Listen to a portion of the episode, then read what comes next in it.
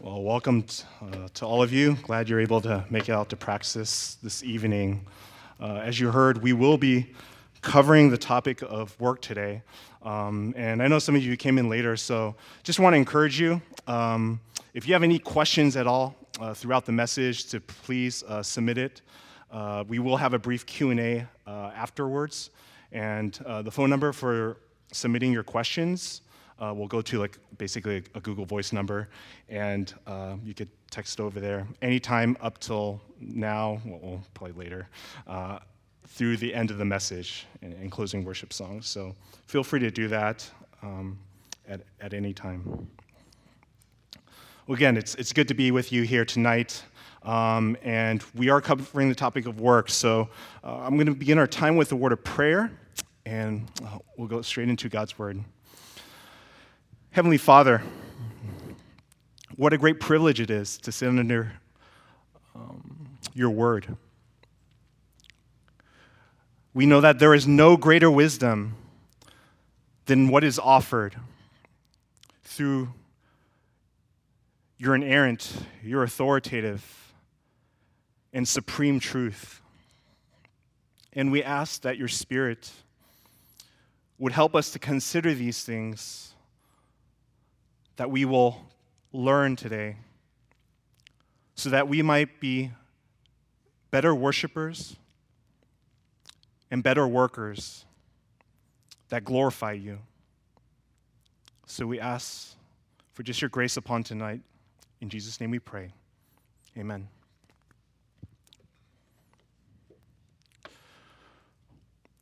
Work. I choose a lazy person to do a hard job because a lazy person will find an easy way to do it. Bill Gates. Most of what we call management consists of making it difficult for people to get their work done. Peter Drucker. The best way to appreciate your job is to imagine yourself without one. Oscar Wilde. Or how about this one? My keyboard must be broken. I keep, I keep hitting the escape key, but I'm still at work. Author unknown. And lastly, right now, this is a job. If I advance any higher, this would be my career. And if this were my career, I had to th- I'd have to throw myself in front of a train. Can you guess where that's from? Uh, the Office.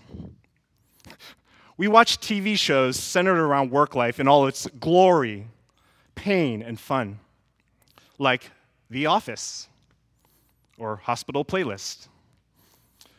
Work's misery is coped with during happy hour at the bar or late night karaoke sessions with your team.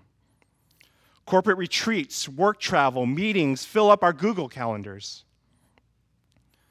And it's no surprise because work is a big part of our lives.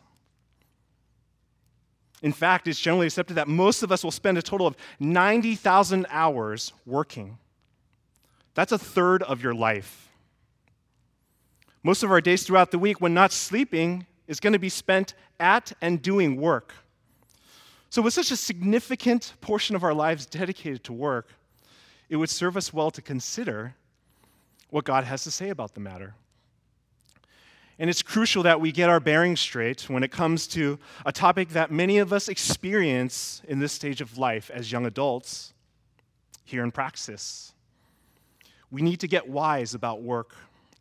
We need a God oriented view about work. So, as we look at select verses from the book of Proverbs, I want us to explore the challenge set before us.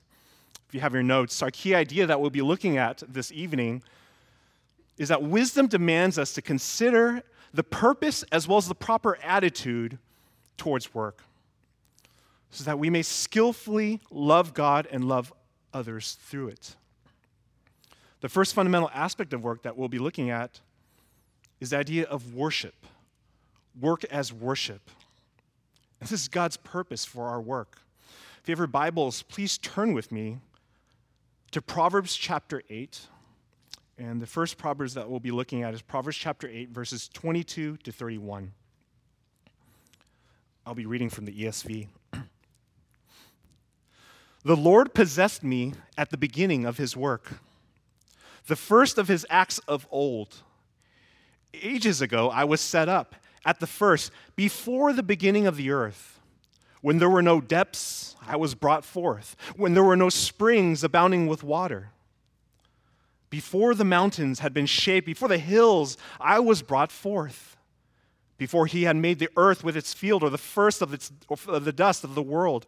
When he established the heavens, I was there. When he drew a circle on the face of the deep, when he made the firm the skies above, when he established the fountains of the deep, when he assigned to the sea its limits so that the waters might not transgress his command, when he marked out the foundations of the earth, then I was beside him, like a master workman and I was daily his delight, rejoicing before him always, rejoicing in his inhabited world and delighting in the children of man.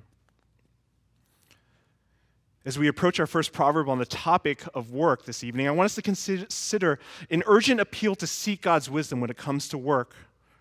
Proverbs 8 begins with wisdom calling us to listen and to understand. Notice wisdom speaks using the first personal pronoun, I and me.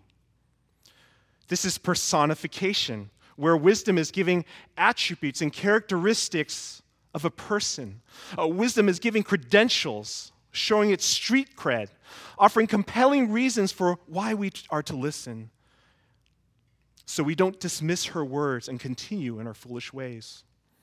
Verse 22 begins with wisdom's existence before God's work of creation. And so as you continue, so you see wisdom was there before all of God's creative works, but also present in God's creative work. Wisdom was there. And as God creates and fashions the world by displaying his powerful work, wisdom was there. Verse 30 says that wisdom was beside God like a master workman. In other words, wisdom was involved in this. Now, let's make things clear. Wisdom personified means that wisdom is not an actual person, okay? There is no fourth person of the Trinity. Just want to make that clear. But the point being made here is that wisdom is connected to God's creative acts in Genesis 1. Wisdom rejoices in God and rejoices in the inhabited world. And so wisdom is celebrating God's creative work. Wisdom agrees that the creative work is good, just as Genesis records that each time God created, it was good. So then, work is good because it's tied to a good and wise God who worked for six days and rested on the seventh. You see, embedded in creation itself is God's wise design of work and rest. It was God's plan before the beginning. There's a, there's a divine rhythm that's part of the DNA and fabric of this world. And human beings are charged to subdue the earth and rule over it. God fashioned mankind in his image. In the image of God, he created them, both male and female, he created them, right? So work was part and parcel to life in paradise. And God gave humans the responsibility to cultivate and to create in a way where the garden would then flourish. Work isn't punishment, it's purposeful. To work means to, to prepare, to, to develop. Adam and Eve were to engage in manual labor, gather food, name the animals, and one of God's purposes for humans here on earth is to work in a way that promotes flourishing in the world. We were created to see the goodness of work and then to engage in that. In working, what do we do? We show off God's glory because our work testifies to the wise creator who himself worked in creation. And yes, to this day, God works to continuously sustain creation by the power of his word. God created the world so it would display his glory to display of his glorious echo and reverberate and replicated when people or his people praise him. When his people, who are made in the image of God, create and fashion through work, They're giving testimony to a wondrous God. Our technological creations or artistic masterpieces point to an even greater creator. We image and portray God's creative work through our work, even if our work is flawed and imperfect. So then we must realize that work came before even Adam and Eve sinned. Work was good from the beginning. Genesis 2:15 writes, "The Lord God took the man and put him in the garden of Eden to work it and keep it." Brothers and sisters, we were created to work. We were designed to worship God through our work.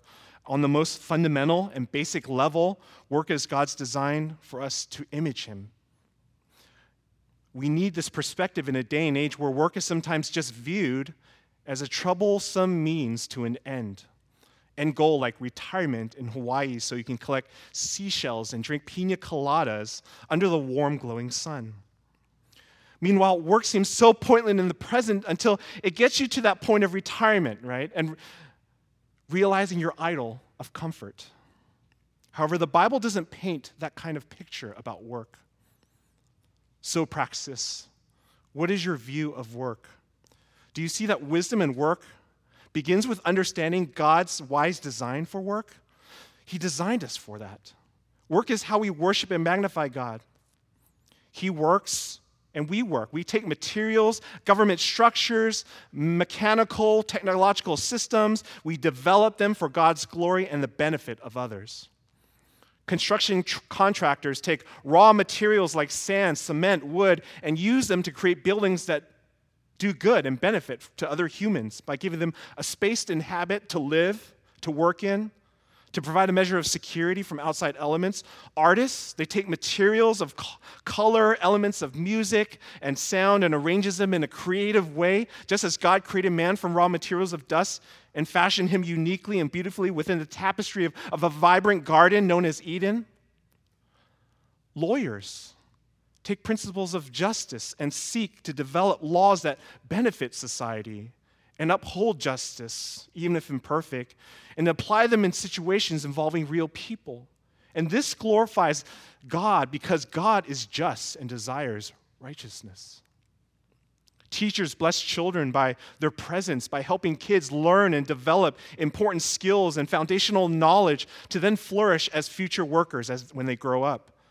And they also play an integral role to help kids to have basic faculties like words, sentences, and concepts, right? Comprehension so that they can know God and be taught gospel truths, which requires words and concepts contained in the Bible.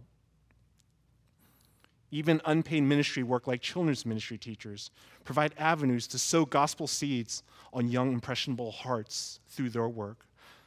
And so God is glorified in all types of work.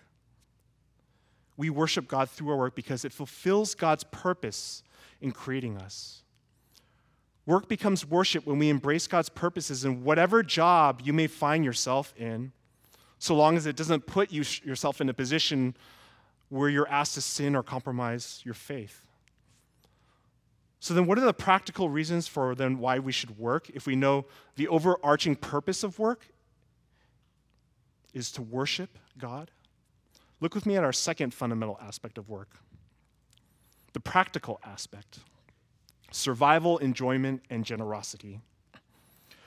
Proverbs chapter 10, verse 4 to 5 writes A slack hand causes poverty, but the hand of the diligent makes rich.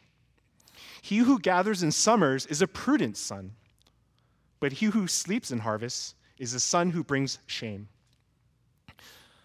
being lazy or not working or lacking the will t- to look for work isn't just foolish, your livelihood is on the line.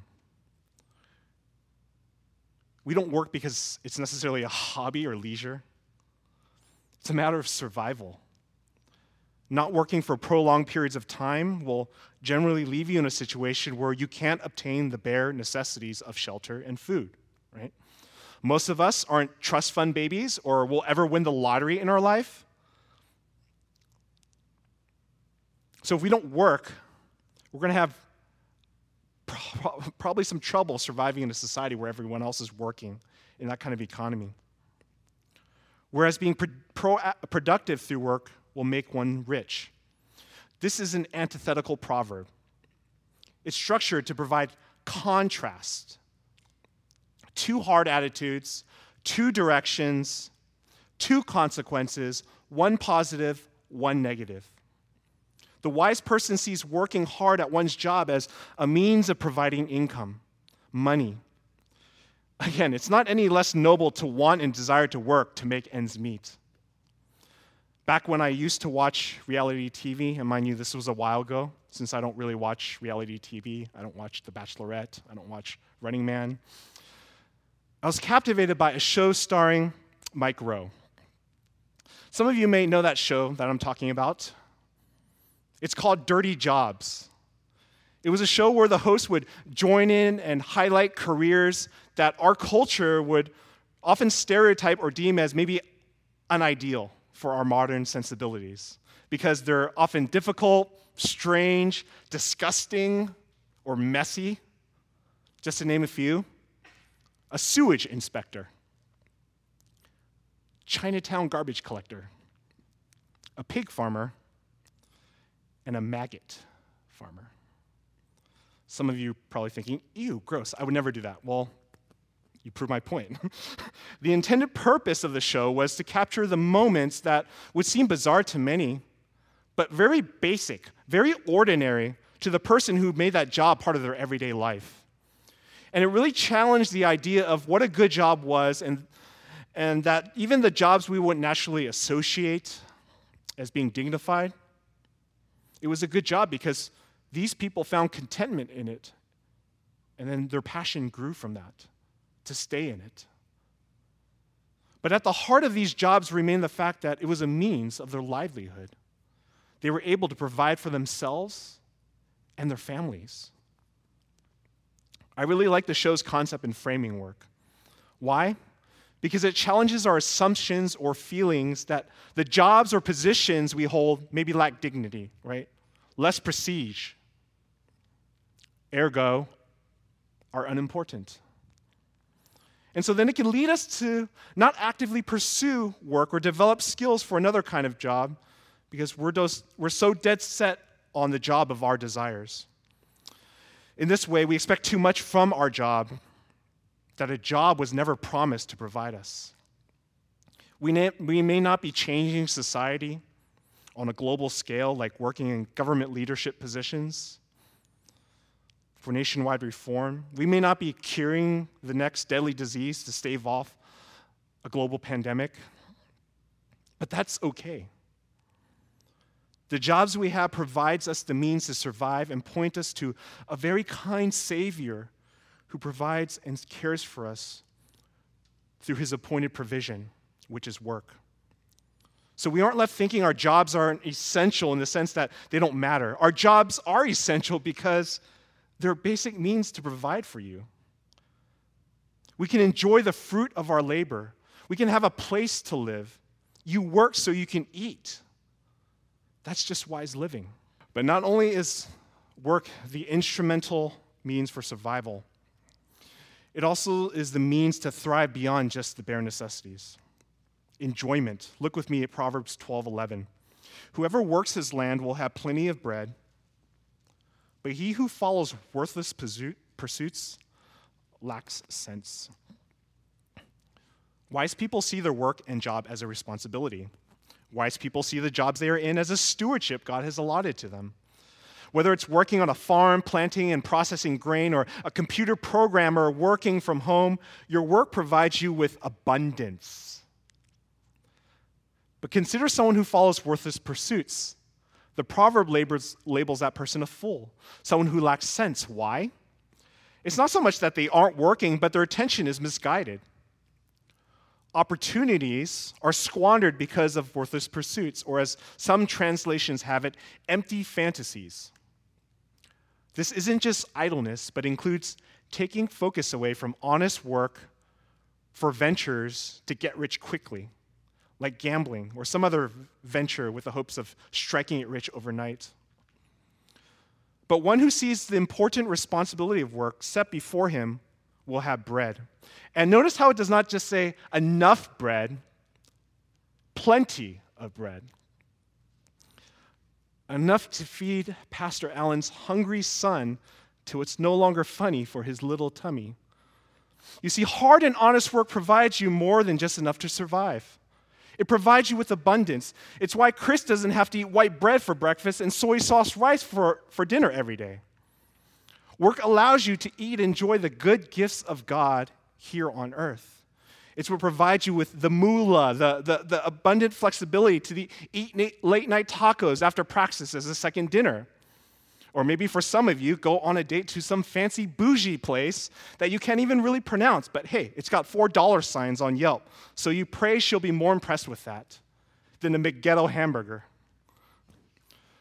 Whether Disneyland is your happy place, or the thought of traveling to an exotic destination like Machu Picchu has you giddy like Pikachu, our work is a conduit for enjoying the fruit of labor.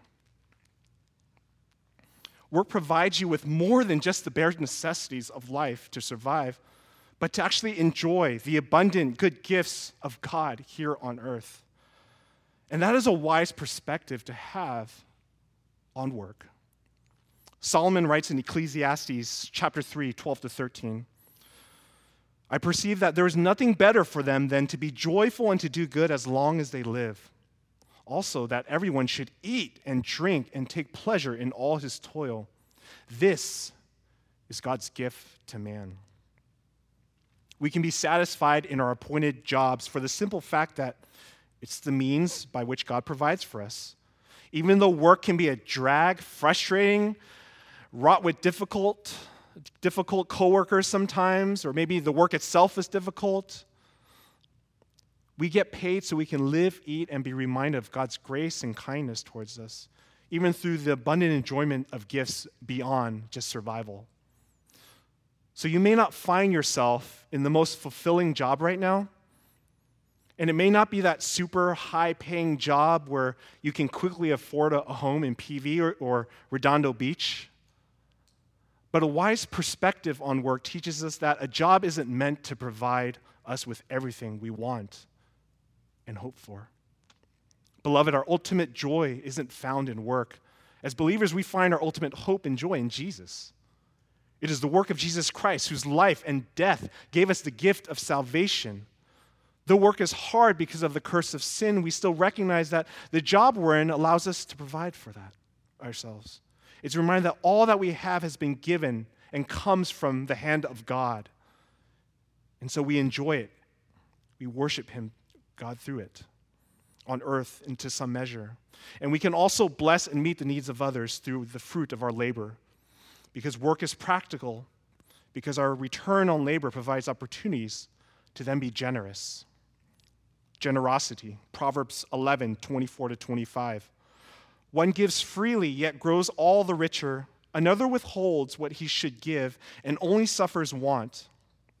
Whoever brings blessing will be enriched and one who waters will himself be watered. Proverbs 13 22. A good man leaves an inheritance to his children's children, but the sinner's wealth is laid up for the righteous.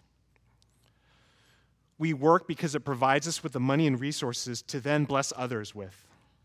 Above and beyond basic needs of shelter, food, personal leisure, and enjoyment, we see that our work is a means of loving and blessing others through our paychecks. Our honest labor should be a vehicle to love others with, whether that's blessing your coworkers or using a portion of your paycheck to bless your neighbor, family, and friends through gifts, help, food, meal, helping out a family or friend in need, treating a friend out to boba. Beloved, have you been adverse to seeing the reasons for work as being wise in God's design? What are the ways that shapes your heart for work? Generosity with your abundance? Are you able to acknowledge work as a good grace from God for your survival? Are you able to enjoy the fruit of your labor? Or is your heart characterized by discontent for more? That brings us to our third fundamental aspect of work the character of our work faithfulness. What should our work look like on the ground level? What's our attitude in the day to day when Not only work, but we work with people. While I could hark on diligence, which is basically working hard with excellence, which I did when uh, preached on integrity, I want us to consider an aspect of diligence we don't consider, one that's inexplicably, inexplicably connected. That's dependability. Proverbs 25:13. Like the cold of snow in the time of harvest is a faithful messenger to those who send him. He refreshes the soul of his masters. Faithfulness receives recognition. Faithfulness is a blessing to others when your work is characterized by dependability. In the ancient Near East, effective communication depended on reliable human messengers. There were no cell phone towers, email, or Facebook Messenger. Whether for a large business transaction, important political decisions, diplomacy between two nations, all depended on a reliable messenger. Someone with a good track record of being counted upon. If you are dependable, you're someone that's regarded as trustworthy to complete a task. The type of witness a dependable worker cultivates is refreshing to those around him, especially managers or bosses. Why? Because this proverb's, proverb likens the cold of snow in the time of harvest. You don't have to be a farm boy, a farm boy or, or girl to know that snowy winter season isn't exactly the time for harvest. So, how is this a good thing? Well, it's speaking about the effect of cold snow, which usually resides in the mountain, right? So during a hot day during harvest, imagine this the thought of cool snow that melts and runs down the mountain or is brought down on a hot day, well, that's refreshing. It's like drinking crystal geyser or glacier water on a hot day after a long day of physical labor. And so that's what it feels like for employers and managers when there's a dependable employee under them someone who generally can be counted on for completing projects and isn't characterized consistently by excuses for incomplete or unfinished work. Here's an employee that brings value to the employer, getting their job done to the best of their abilities. Being reliable is a testimony of one's track record of them blessing others. A real team player that allows his or her coworker to not have to worry that they're going to have to pick up the slack for you. praxis? Are you loving others through your dependability? What would your coworkers or managers say about you? What would God say about your dependability? A refreshing witness? Honesty. Proverbs 20, 17. Bread gained by deceit is sweet to a man, but afterward his mouth will be full of gravel. Dishonest gain has an effect not only on us, but uh, against those around us. It's toxic. Bread gained by deceit makes you a con artist. It may seem enjoyable to gain wealth or make money from work done in an illegitimate or unethical manner but it's harmful and has consequences. Living truthfully and honestly pleases the Lord. That means acting and stating what is true. How this plays out for those of you who work in a setting where your time is tracked, you know, time cards, punch in, punch out. Beloved, are you working honestly? Are you truthful with your employer about how much you work? Or are you collecting a paycheck and not doing work? If so, it's a form of stealing and deceit. Even if your earthly boss doesn't see you because you're allowed to work from home, your heavenly boss is displeased. If your employer only allows you a 15 minute break in the morning and afternoon, do you take an hour long break to sleep, yet clock it as time worked? Do you fudge accounting numbers or hide things which are required to be reported in accordance to the law? Do you follow your company's policies? Proverbs 11, 1. A false balance is an abomination to the Lord, but a just weight is his delight. You want to know what a false balance is? It's when you're very loose and liberal with your work, your ethics at work.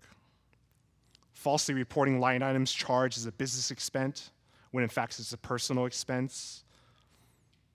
Or do you call in sick and use sick time when you're not actually sick? I've heard it before. You know, when you try to alleviate your conscience by saying, like, well, I'm sick, sick of work. Our character matters at work and is the primary vehicle to adorn Christ like conduct in the workplace.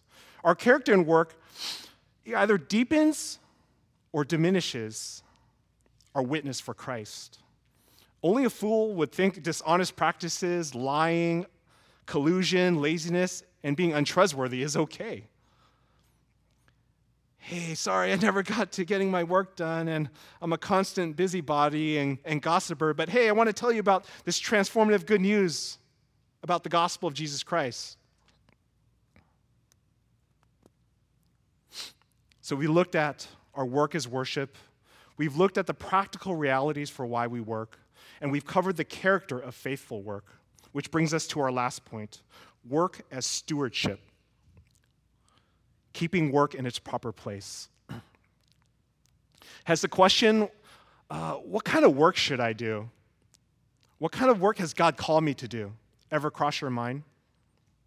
Have you ever struggled with wisely figuring out what kind of job or line of work to pursue? For many of us, for many of you who have graduated recently from college, this is the prevailing question we need wisdom on. Some of us might look for signs that God is calling us to do a certain job. I mean, uh, imagine this. You're walking into a coffee shop by the name of Cafe Dulce. You order your favorite latte, but this time the barista brings out your latte, but the latte art has changed. Instead of your usual tulip foam art, what do you get? A heart. The exterior light penetrating the cafe's windows perfectly strikes your latte cup. Oh, wow. God might be calling you to be a barista or start your own online dating service platform. While we may laugh at the, this caricature of an approach to calling, after all, in the moment emotions isn't exactly the wisest criteria for figuring out the type of work you should be doing. In fact, it's quite foolish to base your decisions on mere whim of feelings or what a fortune cookie paper tells you. Surprisingly, the book of Proverbs does not contain many proverbs dealing specifically with determining what type of work to pursue. In fact, many of the proverbs concerning work and your job focuses mainly on working diligently and pursuing excellence in whatever you do. The commendable work ethic of an ant is highlighted as a positive foil against the idle, lazy sluggard. Yet, absent is a focus on what you should do. And this should teach us something. It teaches us that what we do for work does not matter as much as who we do our work for. The specific type of job we have doesn't necessarily matter as much as our approach to our work for, jo- for God's glory. We're called to be diligent in whatever job we hold because that's how we demonstrate our worship to God, for He is our King. He is our boss. In other words, a wise approach to being faithful to God in our jobs means giving greater attention to the character of the work we're currently in and doing than getting caught up in, is this God's will for me to be here? It also means that we have freedom to change jobs and seek other opportunities as we see fit. Colossians 3:23 writes, "Whatever you do, work heartily as for the Lord and not for men." So then what, what is a wiser approach to thinking through your search for a job or discerning where God has called you to work. Uh, for many of us in our generation, the world's wisdom on work is resoundingly clear. Passion should determine your job and career. Or the counsel we often hear growing up is do whatever you want, do what you like. And perhaps you've envisioned yourself to be that little kid sharing with the rest of the class in elementary school during show and tell about what you want to be when you grow up. Being one of those success stories from childhood to adulthood. a Cinderella story in the making. So, the diagnostic question you ask yourself is what am I passionate about, right? And while this may be a helpful starting point, and I do think it should be taken under consideration, it makes a terrible overriding guidance factor if that is your sole reason to pursue a certain type of work. We need the wisdom of God. Case in point, several weeks ago, Pastor Allen spoke about friendship. One of the illustrations he shared, which I share with you again today, is a TV show known as American Idol.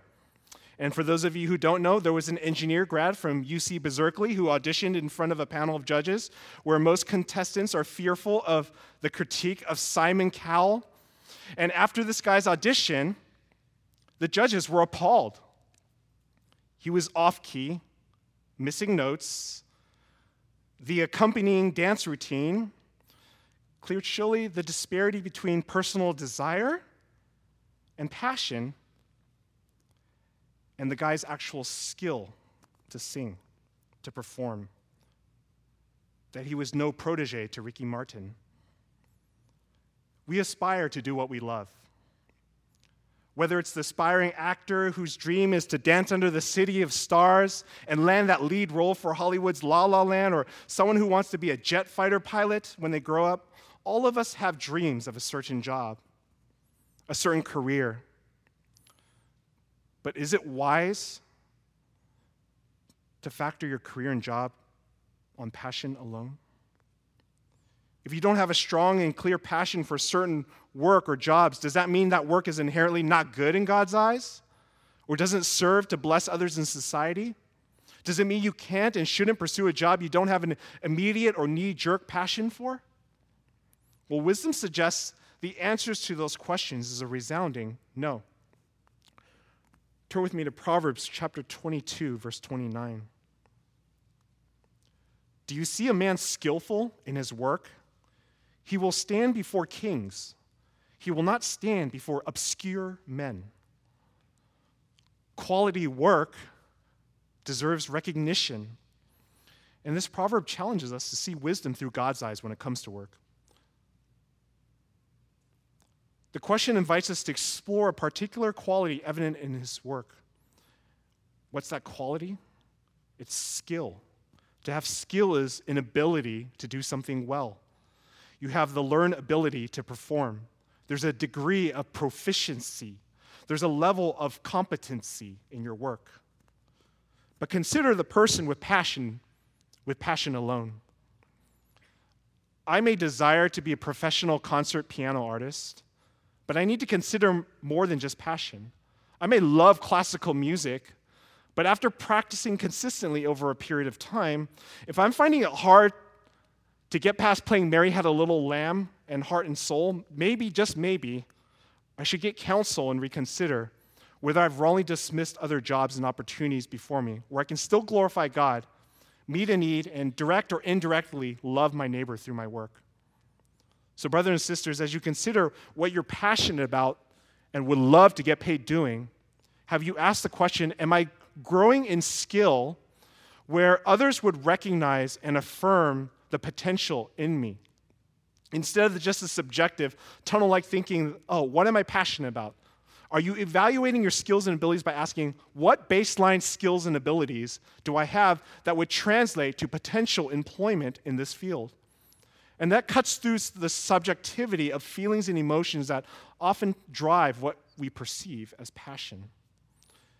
Look with me back at Proverbs 22 29. Generally speaking, those who are skillful will be recognized because the king entrusts and delegates offices and tasks to those who are recognized as being gifted and skilled, right? Especially the inner court. There's a growing recognition of this man or woman's abilities. Look with me back. Oh, consider Ezra, the Jewish scribe and priest. Through God's provision and faithfulness, Ezra was used instrumentally by God to help the Jews who were in exile at Babylon at the time to return back to the land of Jerusalem, rebuild the temple, and bring about spiritual reform. In Ezra chapter 7, verse 6, Ezra is described as a scribe skilled in the law of Moses that the Lord, the God Israel, had given. The same applies to even New Testament pastors today. 1 Timothy 3. You may aspire to be an elder, but have you been tested? Your character. Are you competent? Are you able to teach? And if not, well, then Pastor Allen comes to me and say, Sorry, Chris. But the problem with it, just, just follow your passion view of work, is that can inherently become self centered. Why? Because self interest is the only criteria of evaluation. Everything is through the lens of self appraisal. We've been duped into believing that we need what we need most is passion, and that passion leads to fulfillment in our jobs or dream jobs. We've been tricked into approaching job and work not through the wisdom of God, who said work was good, and there, there are many types of good work we can pursue, but instead we seek for joy and satisfaction in work through the lens of Maslow's hierarchy of needs. Perhaps you've heard of Maslow's Western theory on human motivation. This theory teaches that there's a pyramid of needs where the lower level needs are but building blocks to the real goal, achieving one's full potential. It lies to us about our need for achieving self actualization. On the bottom, you have the physiological food, water, rest, safety needs, security, belongingness and love, intimate relationships and friends, esteem needs such as prestige, feeling of accomplishment, and finally, the top of the pyramid, self actualization. But God is absent in this model. God is absent in this pyramid. And that's exactly the problem. This proverb confronts that notion and helps us to wise up. Our gifts and abilities develop to a degree over time, which eventually leads to recognition if we aim at growing in skillfulness. This means that just because we want and desire a particular job doesn't necessarily mean we deserve and are entitled to it. If you don't get what you want, are you going to continue being unhappy or discontent at God? You see, skillfully navigating work and career life requires that we keep this principle in mind. Aspiration doesn't entitle you to desire. There are many promises God makes to his people in Scripture, but this is not one of them. Rather, we are challenged to take a real and hard look, assess our God given skills and abilities, and then factor and consider that as you navigate this stage of life looking for work, viewing your current work and aspirations for future work. God gives, gives people gifts and abilities. Now, gifts are given to different degrees by definition, a gift is an ability that you pick up pretty quickly relative to others and excel in. It's why we say that person is a gifted preacher, that person is a gifted musician, that person is a gifted athlete. But what if you're not where your gifts and abilities are perfectly aligned in your job? Maybe where you're currently at. After all, sometimes to financially support yourself as an independent adult, you take on jobs that are, are not as ideal. Should you look for other jobs? Are all callings, in a sense, equal? And how should it shape your perspective on job opportunities that come across um, as you search? Well, as Christians, we rightly affirm that all honest jobs have equal dignity before God's eyes. Yet at the same time, we recognize not all work is equal. And no, I don't mean that in the off quoted Animal Farm statement about equality. All jobs, when compared with each other, are equal in some ways, but then in some ways, they aren't all equal. Some jobs pay more. Some jobs require a higher skill set and much more education. Some lines of work and positions bear heavier burdens and responsibility certain roles in an organization have more influence than others, like a C level director at Google versus the contracted janitor who cleans Google's facilities. So, how does this wisely inform you about pursuing different job opportunities? For those of you looking to transition to another job?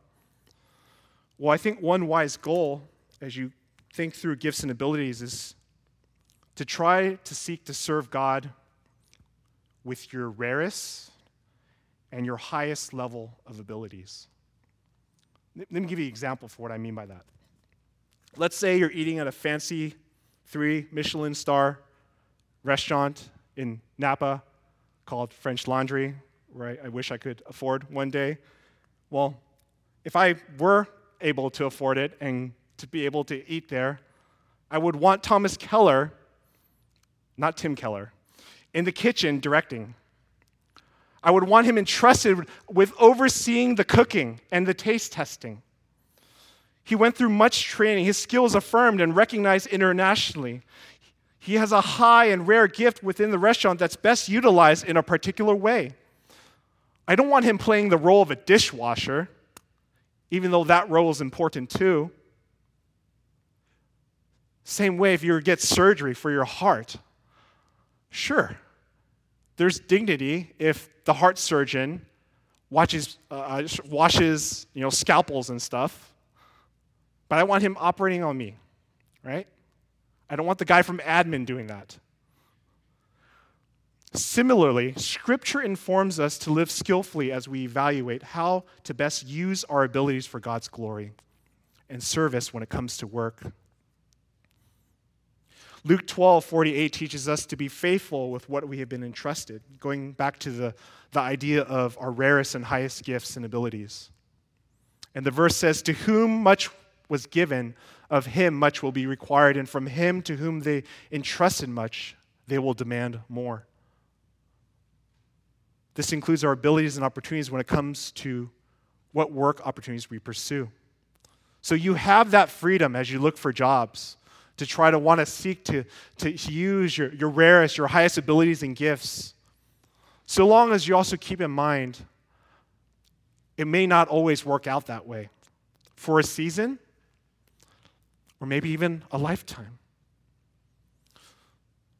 So we must temper our expectations when this doesn't happen. There's going to be seasons in life where it doesn't seem like your skills, abilities, passion are matched well to the job. And oftentimes it feels like a mixture, right, of skill, level of passion. But the point is, stewardship doesn't make the kind of job you want an ultimate thing. So, brothers and sisters, if the prospect of your dream job or picturesque vocation is shattered, or seemingly far off in the distance, and you're frustrated, and you're set on, I think, therefore I must have, may I kindly suggest to you that this is possibly a telltale sign of an idol in your heart? Has your pursuit of a dream job become an ultimate thing in your life? In other words, have you failed to steward your call, your present call to Christ, and to love His church, as well as balance that with your current work and job? Not that you can't find other work, but have you considered what other callings you have in life? For example, a married person has multiple callings, right? A call to love his wife. If he has children, a call to raise their children in the fear of the Lord. So we can't be myopic in our vision and think this is the only calling that we have and have tunnel vision, only think about work in our lives. Lastly, we need to keep work in its proper place by not overworking and getting some rest. Proverbs 23 4. Do not weary yourself to gain wealth, cease from consideration of it. Proverbs 27 11. Do not boast about tomorrow, for you do not know what a day may bring. See the limitations and pitfalls of work. Overwork and exhaustion in our work for the idol of wealth is a huge danger because it offers us comfort, security. More is better. But so is thinking we are in control and think overwork will then be the pathway to a greater accumulation of wealth. Christian Puritan Samuel Hieron once warned Oh, let not mine eyes be uh, dazzled, nor my heart bewitched with the, the glory and sweetness of these earthly treasures. Draw my heart to the love of that durable riches and to that fruit of heavenly wisdom, which is better than gold, and the revenues whereof do surpass the silver, that my chief care may be to have a soul enriched and furnished with thy grace. So don't overwork for the idol of wealth. And also, you may make plans about work, career, but you can never be certain and hold tightly to your desires ever coming true. Wisdom understands and that certain factors we assume as being certain and cemented in stone are not actually in our control. We should be uncertain about how certain our future is. Wisdom says we shouldn't be too confident with our assumptions that shroud our discernment in making decisions that have an impact on the present. Wisdom says we should fear the Lord. We should trust in the Lord with all our heart and lean not on our understanding. In all our ways, we are to acknowledge Him, and He will make straight your paths. Therefore, we rest and cease from work regularly, just as God rested from creation. Beloved, work is good, but work was cursed because of sin and mankind's rebellion against God. Yet work is redeemable, for it was Christ who conquered over death and the curse of sin when he came to work humbly here on earth. He was of a lowly estate, grew up as a carpenter by trade, yet worked to do the will of the Father whom was, who was well pleased and his work of miracles, healing, signs were to tell us about the authority and the power of the Son of God, with even authority and power to forgive the sins of man. The Son of God who would work till his death on a cross, where his, one of his last words on the cross as he c- completed his work of atonement for sin it is finished. This is the Christ that we worship and then why we work for his glory. Jesus worked to the very end as a sacrifice, as a substitute for our sins. Therefore, our bodies work as an act of worship to God in accordance to Romans 12, verse 1 to 2. I appeal to you, therefore, brothers, by the mercies of God, to present your bodies as a living sacrifice, holy and acceptable to God, which is your spiritual worship. Will you pray with me? Heavenly Father, thank you for the grace that work is. Perhaps for some of us, we've had a diminished view of work, which has maybe fed discontentment, which has maybe fed anger in our hearts. While maybe for some of us, just struggling, Lord, to find joy and happiness. We're not seeing the point. Uh, yet, in all of this, there is purpose through your work in creation and also for us to work. That though it is marked by toil and suffering, it is redeemed because of Christ, Lord. And we long for that day when even work is redeemed fully, Lord. And work continues in the new heavens and new earth, Lord. Help us to enlarge our view of work and help us to enlarge our view of you through our work as we seek to grow as, as worshipers in our work. We kindly ask these things in Jesus' name. Amen.